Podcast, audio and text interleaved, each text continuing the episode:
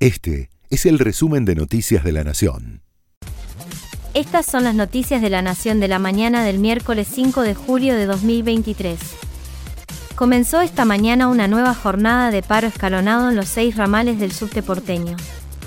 La línea E y el premetro permanecerán sin servicio hasta las 10, momento en que será el turno de la A y la B. La medida es llevada adelante por el gremio de los trabajadores del subte y premetro, en el marco del plan de lucha que vienen desplegando para reducir la semana laboral, para estar menos expuestos al asbesto cancerígeno.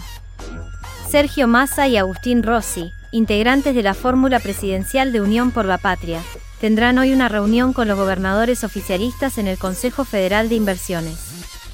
Al encuentro se sumará Guado de Pedro, al que Massa le ofreció ser su jefe de campaña. El Ministerio de Educación de la ciudad le pagará a los docentes que hayan cobrado todos los meses el presentismo en esta primera mitad del año, un adicional de hasta 60 mil pesos. La suma será abonada con el dinero que le descontaron a sus colegas que participaron en alguna de las 11 medidas de fuerza que se llevaron adelante en este primer semestre. El director técnico italiano Carlo Ancelotti asumirá como entrenador de la selección de Brasil en la Copa América de 2024.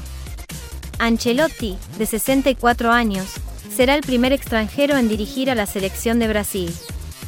Se prevé que el hoy entrenador de Real Madrid debute al frente del equipo pentacampeón mundial en la Copa América, el certamen que tendrá lugar en Estados Unidos entre el 20 de junio y el 14 de julio del próximo año.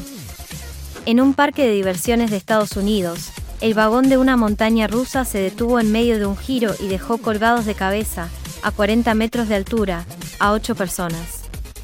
La seguridad del lugar tardó más de dos horas en bajarlos, pero no se registraron heridos. Este fue el resumen de Noticias de la Nación.